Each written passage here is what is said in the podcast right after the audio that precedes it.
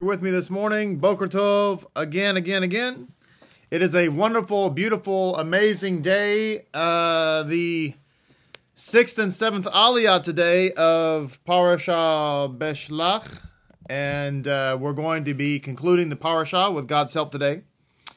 And it is also prep day as we are getting ready for the Holy Sabbath. And in today's uh, Aliyah, the Shabbat happens to be a significant topic. So praise God for that. And uh, we'll be talking about that obviously today with God's help. Baruch Hashem. So it's a joy to be with everybody. It's a bright, sunny, wonderful, awesome uh, day. Um, hold on one second. Let me turn on a light. I forgot to turn on a light. It's live. It's live TV, so things happen. Hold on one second. All right, there we go. Slika. Sorry about that. All right. Hope you're being beautiful. Hey, listen, we have people coming down. Our wonderful uh, from northeast Oklahoma, the Tulsa area, coming down. It's going to be an amazing Shabbat to have them here. We love hosting our Lapid families. Hey, if you are in uh, northeast Oklahoma, if you're in Tulsa, if you're in Kansas City, Independence, Missouri, if you're in Houston, Texas, if you're in New York City or the surrounding areas, if you are um, in uh, Southeast Virginia, Northeast North Carolina, uh, contact us. We have Lapid Nicks there, Lapid groups there, and we want to connect you with them, Bezrat Hashem. And, uh, you know, we have so many people coming forward. There's other Lapid groups, Bezrat Hashem, that are forming everywhere. So let us know where you are, and uh, we'll try to find somebody. We have a family in Kentucky, right? We have families in Kentucky. We have uh, people everywhere. And so, Baruch Hashem. All right, before we get started to the Aliyah, we are, by the way, going to be in Parashah Beshalach, as I said. We're chapter 16. If you have the ArtScroll Chumash, we're on page 385. so I want to make a, a public service announcement. And I, with God's help, we'll we'll make a uh, a post about this on our Sar Shalom uh, synagogue page. Uh, maybe not today because today's going to be uh, uh, you know it's prep day, so it's a little hectic. But maybe later. But I thought I should make a statement here to help everybody. Okay. Uh, so lately there has been an uptick um, that I've noticed anyway, as unscientifically anyway, that um, there's been an uptick in the uh, the hatred of the Talmud, and so you got people that have contacted me. I've had two or three people contact me about so and so said the Talmud is evil. So and so said that uh, they blaspheme Yeshua. So and so said that it's pedophilia in there, and oh, they they they want to murder Gentiles. And just all this nonsense, nonsense. Okay. So I thought I should say something about it um, to help everybody. First of all, um, I teach a class. I've taught a class. It's online. The History and Effects of Anti-Semitism. It's an eight-week course. It's critical that everybody take that course. We've posted it before, and and probably next week we'll post it again. I think everybody on the planet should read, should watch that, and uh, because the whole purpose of the uh, class is to expose the deep roots of anti-Semitism that ex- exist in the hearts of people, particularly believers in the Messiah.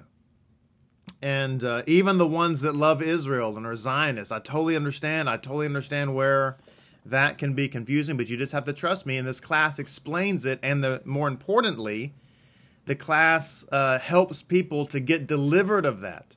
But the book that we use for the class is this book. I'm going to show it on the screen here so you can get a copy. Some of you already have it, but you want to get this copy. It's a convenient, a convenient hatred. See that right there? All right, I'm going to hold up for a second so y'all can write down the uh, name. A Convenient Hatred. You need to get this book. It's a great book. In this book, you will learn lots of fascinating and wonderful history, and some of the history that you learn will be what I'm about to tell you. Okay, so you see the book, know what? If you don't, if you need the title, you can always uh, contact us later. So, what you find is about the 1300s, uh, there the the church discovered the Talmud for the very first time, and it, it the Talmud had already been in existence for at least 500 years, um, and nobody in the church world knew what was in the Talmud, but there was all these uh, slander and libel about it. They said it, it blasphemed Mary, blasphemed uh, Yeshua, blasphemed everybody. Said all had had was full of incantations and other kind of evil. You know, like like what you read online today. And so the, the church came against it with a vengeance and they burned the Talmud in the city square. And in fact, as uh, some of my Talmudim were sharing last night at our study, that evidently that became one of the great festivities of the, uh, you know, the uh, New Year's uh, celebration. That they would take the Talmud and other Jewish literature and they burn it in the city square. Had no idea what was in it. Okay, so here's the bottom line. I don't want to spend too much time on this, but I want you to understand number one First of all, all that nonsense you hear is just that. It's absolute nonsense, okay? It's ridiculous stupidity. There's literally like one section in the entire Talmud that deals with the Messiah, uh, with Yeshua specifically. That's it, okay? Literally like two or three sentences. Number one. Number two, you have to understand something. Every single person who is online and on the videos and all the the the, the practically neo-Nazi Aryan nation stuff that you that's really what it is. It's it's it's deep, you know, uh, protocol of the elders kind of uh, anti-Semitism.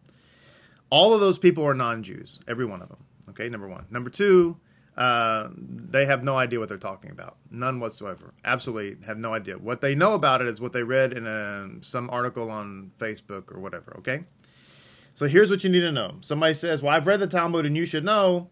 that there's all kinds of heresy in it. First of all, I want to educate you a little bit about the Talmud. There are actually two Talmuds. So the question would be, are you talking about the Talmud Yerushalmi or are you talking about the Talmud Bavli? Okay, that would be question number one. They're going to have no idea what you're talking about. Secondly, you're going to say, what's the address? Like, what daf is that on? They're going to have no idea what you're talking about. All right, so a daf is a page, a folio of the Talmud. It's front and back Hebrew. There are 2,711 dafim in the Talmud, okay, in the Talmud Bavli.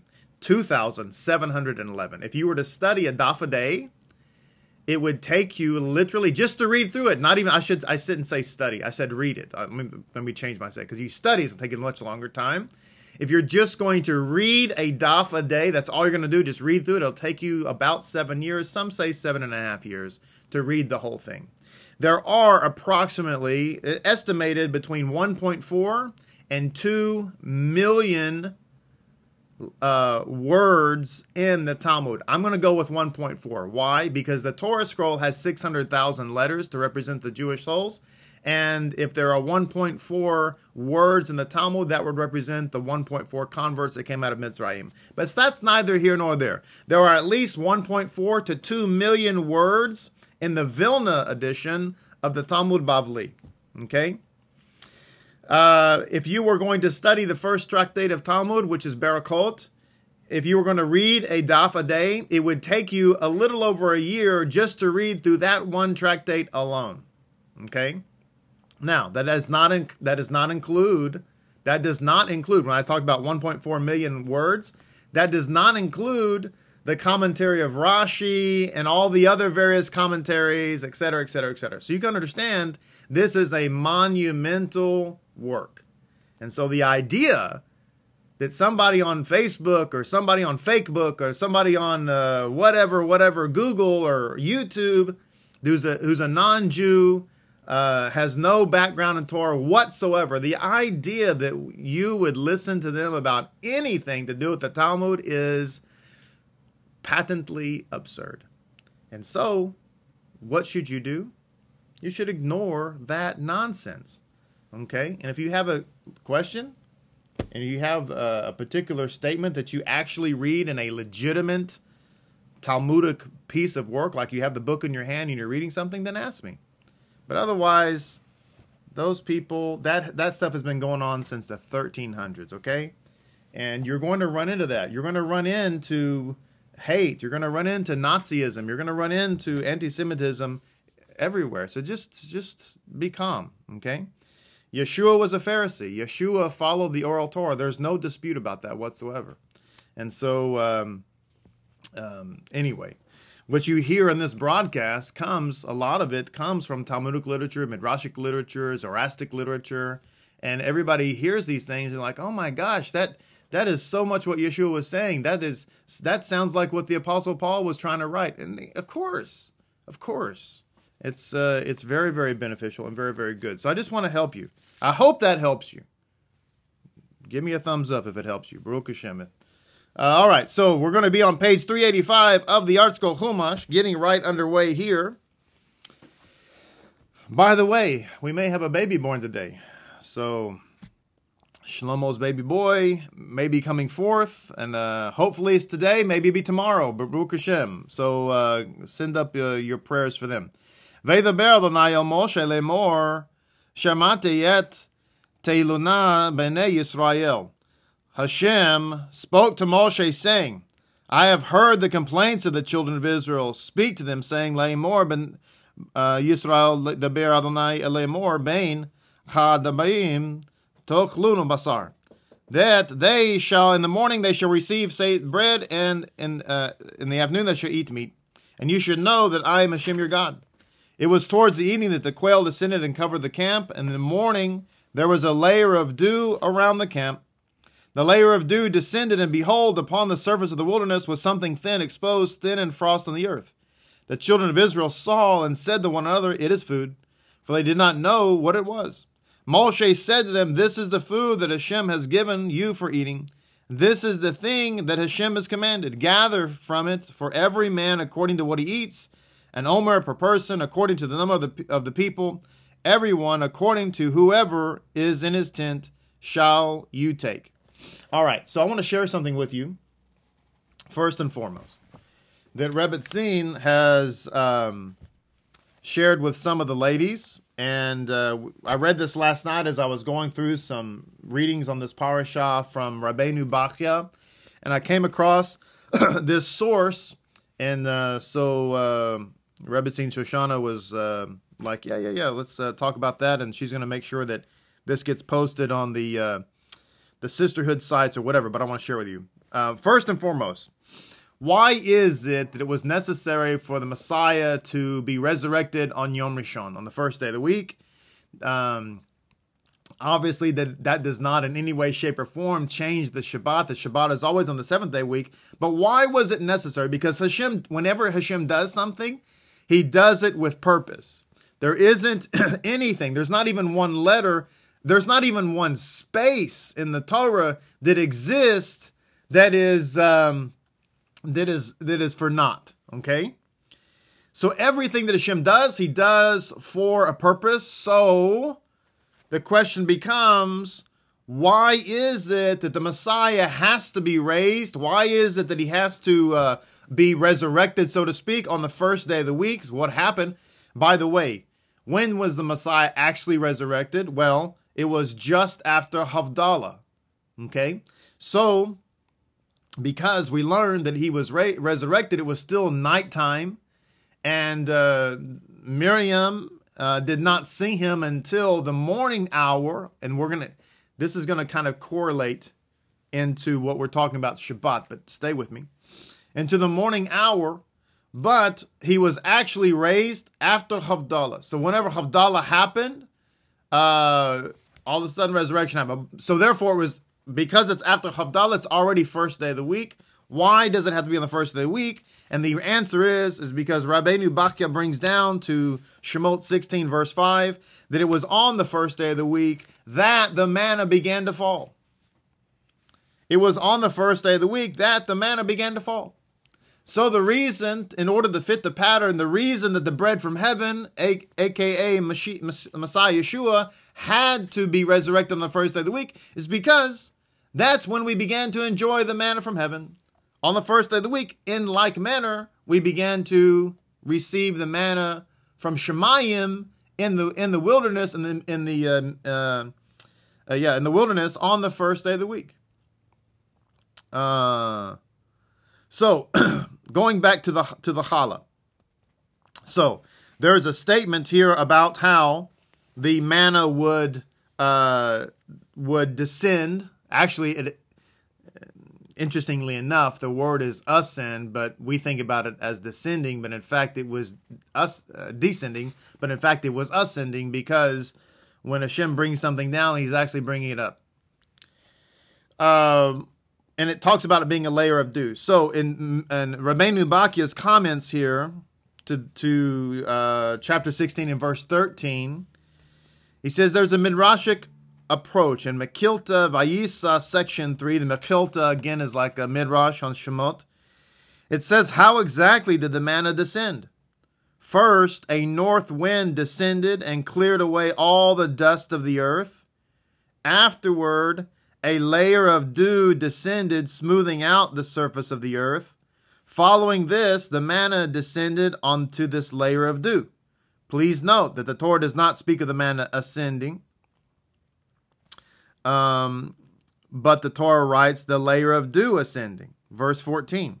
This teaches that a layer of dew descended from Shemayim in order to cover the manna. It ascended onto the layer of manna which had fallen immediately before. As a result, the manna was protected from below and also from above. So there was a layer of dew below the manna and there was a layer of dew above the manna. So the manna had a challah cover. That's the point. Below and, and above. So it says, when we keep this in mind, we can understand why the sages said in Pesachim 30 that when placing the two chalot on the Shabbat table, one must put a cloth below and a cover above. Why? Because the challah represents the manna in the Bamidbar in the wilderness, and therefore, when we put a cloth below and a cloth above, we are symbolizing that it in fact is representative of the manna that had a, a layer of dew below and a layer of dew uh, above. So this is from Rabbeinu Bachya as he is relating from the Mekilta and also from Pesachim 30b. No blasphemy about Yeshua there, did we? No, look at that. We read a passage of, of Talmud and Midrash, and uh, it was wonderful. Baruch Hashem. That's what I'm talking about. Hallelujah. All right, continuing on. Let me pull out my rabbi Munk here because I, I don't want to lose my place in talking about this this uh, important concept of of uh, Shabbat. So we're going to read in verse. Um, uh, let's see. We are in verse fifteen, I believe. Um, Aniyodea says the children of Israel saw and said to one another, "It is food." For they do not know what it was. And Moshe said, This is the food that Hashem has, has given for eating. This is the thing that Hashem has commanded. Gather it for every man according to what he eats an omer per person, according to the number of your people, everyone according to what is in his tent. Now, the uh, what did it, what did it taste like? so we have in verse 14, Rabbi Munk brings down that uh, there's a statement in Tractate Yoma 75b, which is from the Talmud Bavli, and it says that uh, the manna is described as food and it, it tasted like wafers made with honey or cake baked in oil, according to Numbers 11 8. So, which is it? Does it taste like uh, cake with honey or does it taste like cake with oil? And the answer is yes. To young people, explains Rabbi Yosef ben Hanina, it tasted like bread, while to infants, it tasted like honey. And as far to the older people, it tasted like oil bread, right? And uh, there's another statement in another place where it says that, uh, in fact, the manna tasted like whatever you wanted it to taste like. Hashem said, Here's manna. You want it to be a T bone steak? It's a T bone steak. Here's manna. You want it to be beef stew? Be beef stew. Of course, it could never be as good as beef stew as my wife. But still, it tastes like beef stew. Uh, and so for the little children who like typically like sweeter things and uh, they they like the milk, they like the honey. So to them, it tastes like honey. Maybe it tastes like Cheerios, you know, like honey nut Cheerios, maybe. So, verse 17 the children of Israel did so, and they gathered. Um, they gathered whoever took more, whoever took less. They measured in an omer. Whoever took more had nothing extra. Whoever took less was not lacking. Everyone according to what he eats, they had gathered. Now there's a statement here again, and Rabbi Munk brought down by the sages of the Talmud. It says right here the sages of the Talmud explain that for the Israelites who were truly God fearing, the manna fell next to their doorstep, whereas the ordinary people had to go outside the camp to retrieve it, and as for the wicked, they had to go search for it.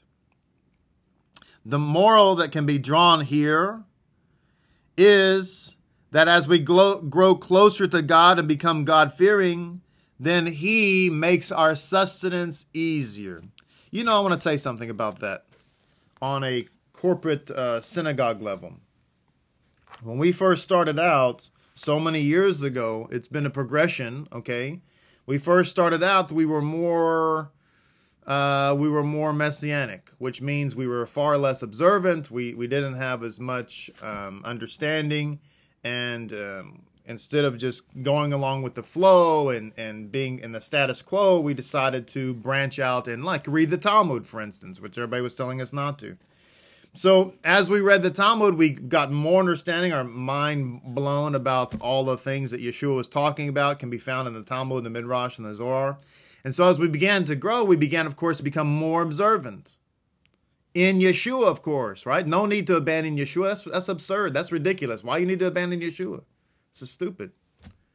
Um, so we hold on to Yeshua. He is the Mashiach. He is the atonement. He is the divine Messiah. And we follow Torah. What's the problem? But I will tell you something. And this is Hashem knows to be true. The more observant we became, the more prosperous we became as a synagogue. The more, the closer we came to authentic observance, the more Hashem blessed us. And my wife and I have talked about that many times. We can look back to the progression as we became more and more observant. Hashem brought more and more um, blessing, parnasa, into our life. And so I'm just going to tell you that you are going to experience that as well. The more and more you draw close to Hashem, the more and more you refine your mitzvah over the course of your life, the more you look at your Shabbat table and you say things like, you know, this was a really great Erev, and next week I think we'll do something a little bit different, make it a little bit better. When you look at your sukkah and you say, you know what? It's a wonderful sukkah this year, but I think next year we'll decorate it even better. Little by little, you add to the beauty of the mitzvah, and you're going to find yourself more and more prosperous. And uh, that's just how Hashem operates. It's a beautiful thing. So, verse 19 Moshe said to them, No man may leave over from until the morning. But they did not obey Moshe, and people left it over to the morning, and it became infested with worms, and it stank. And Moshe became angry with them, and they gathered it morning by morning, every man according to what he eats. And when the sun grew, it melted. So, uh, by the way, um, another great insight here. When the sun grew, it melted. It said, "Vecham chamesh ve'namas." And when the sun grew hot, it melted. So, what happened to it? Once it melted, what happened? Well, it says here that what was left in the fields melted and flowed away into the streams, and the deer and the goats drank from it, and the people of other nations who hunted them and ate of their meat experienced the taste of manna and came to appreciate Israel's distinction. This is what Rashi brings down.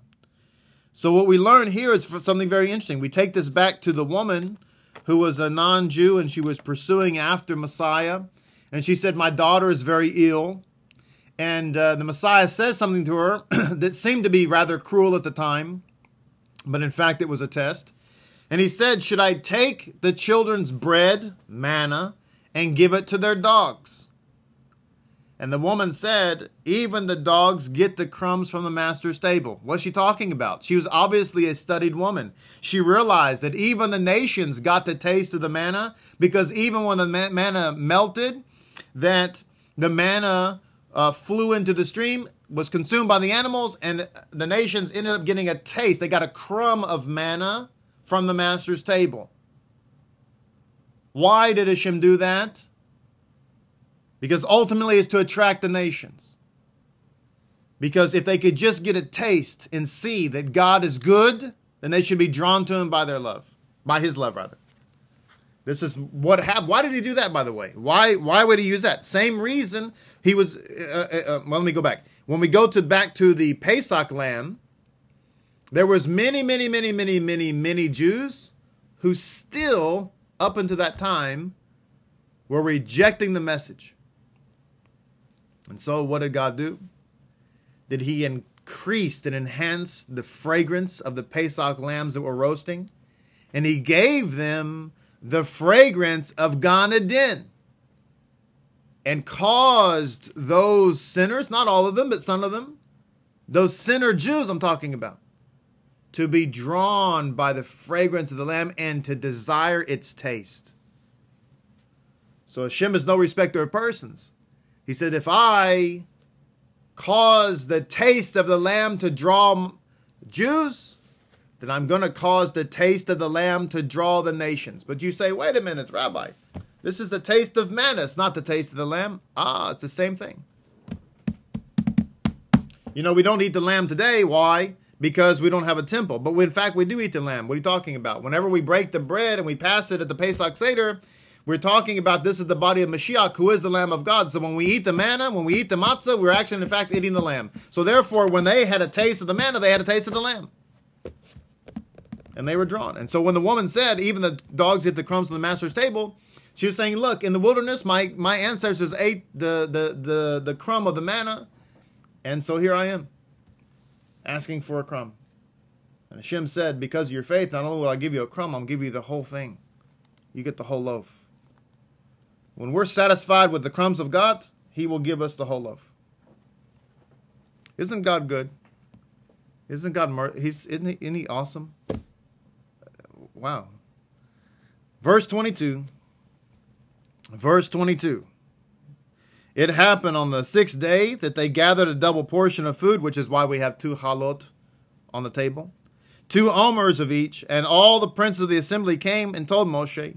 He said to them, This is what Hashem had spoken. Tomorrow is a rest day, a holy Sabbath to Hashem.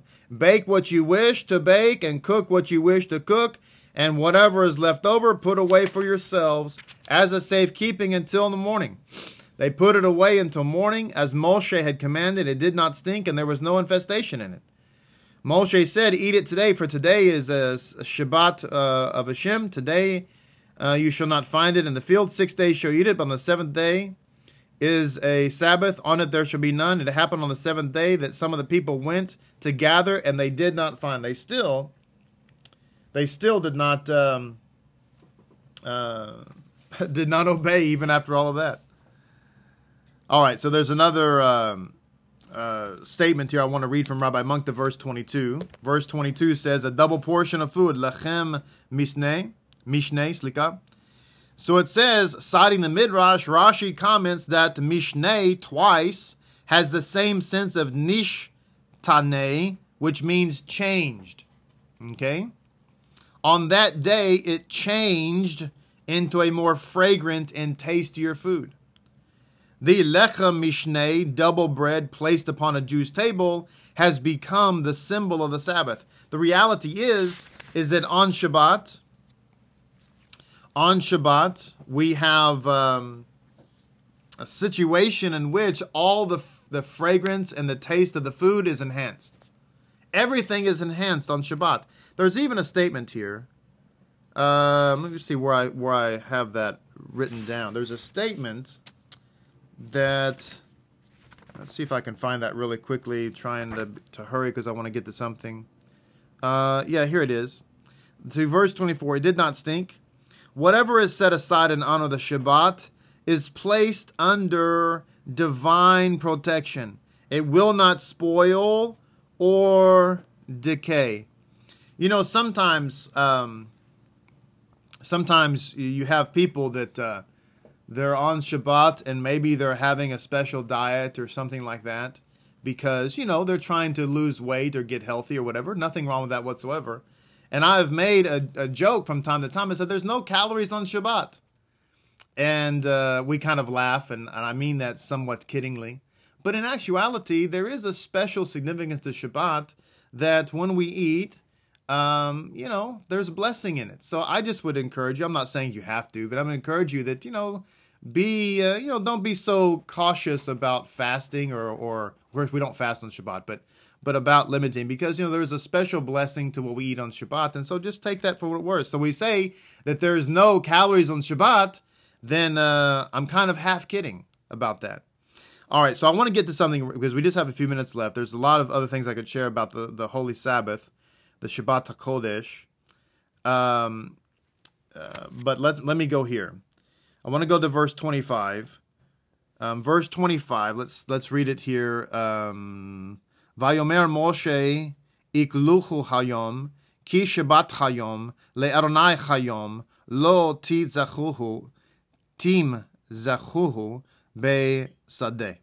So it says here, eat it today. The word, so the word for eat is ikluchu hayom. So it says here, Rabbi Munk brings down that the word hayom today is mentioned three times in this verse, from which our sages deduce that the Shabbat represents three different aspects, each celebrated by its own meal. So there's three meals to the Shabbat.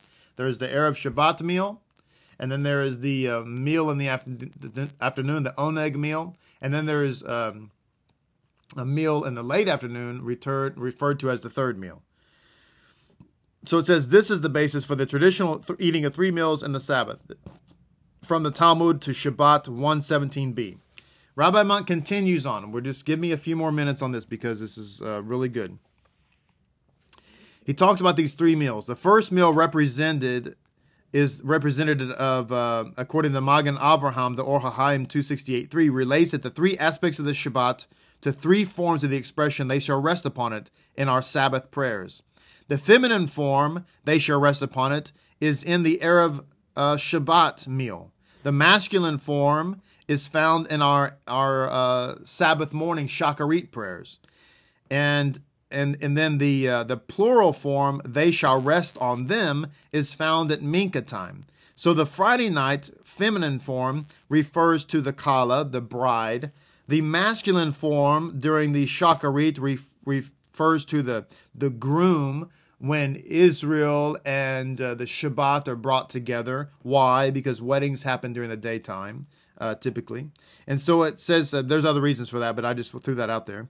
And then it says, this is where I wanted to get to. Finally, the Mincha prayer marks the full and intimate union between Sabbath, Israel, and eventually all mankind. This covenant establishes the Sabbath of all mankind when the one God will be worshipped by all the nations, as expressed in the phrase, uh, Ata achad v'shimcha achad, you are one and your name is one when this messianic period arrives, time will take on a whole new dimension, and even the weekday will be like the Sabbath. It will be Rome, uh, Yom, Yom Shekulu Shabbat, a day that is all Sabbath. Hence the word, or the plural word used in Mincha, Veyanahu Bam, they shall rest on them, is employed, alluding to the fact that one day all mankind will celebrate the Sabbath. So it says, these three uh, phrases of the Sabbath correspond to the three stages of universal history creation, revelation, and redemption. On the Sabbath day, each of these aspects is com- commemorated with a meal. So when we have the Erev Shabbat meal, we are celebrating creation. When we have Oneg after after Shacharit, we're having uh, the meal of revelation, and then when we have the third meal after Mincha, we're having the meal that represents our redemption. To that point, in the uh, Siddur, if you have the the uh, complete ArtScroll Siddur, the Ashkenazi on page 502, 502 slicha, there's a comment that says, the climax of the Sabbath is described in Kabbalistic literature as a time when God receives our prayers with favor, and He Himself yearns for the redemption, an aspect of the day that is reflected by the Mincha service of Shabbat. After Ashrei, which is recited on every Mincha, we recite uh, Ubo Letzion Goel, a Redeemer shall come to Zion, which confidently looks ahead to the coming of the Messiah. Therefore, the Sabbath Mincha and Shemoneh Esrei speak of the spiritual bliss which prevail in this time of perfection and which will one day become the universal recognition of the sovereign God. When we turn in our Siddur to Shalosh uh, Seudos on page 588, we read another commentary about the third meal. It says in the Kabbalistic literature, the time of the third meal is referred to as the time of the favor of favors. It is the time when God is most kindly disposed towards Israel and the time when he most sympathetically receives Israel's effort towards spiritual growth. By the way, the sages also say that Mincha in general is the most powerful time of prayer. Strangely, though, when we're talking, it says when we talk about the third wheel, meal, the, the way of saying it in Hebrew should be Seudat Shlishit. Uh, shlishis, shlishis.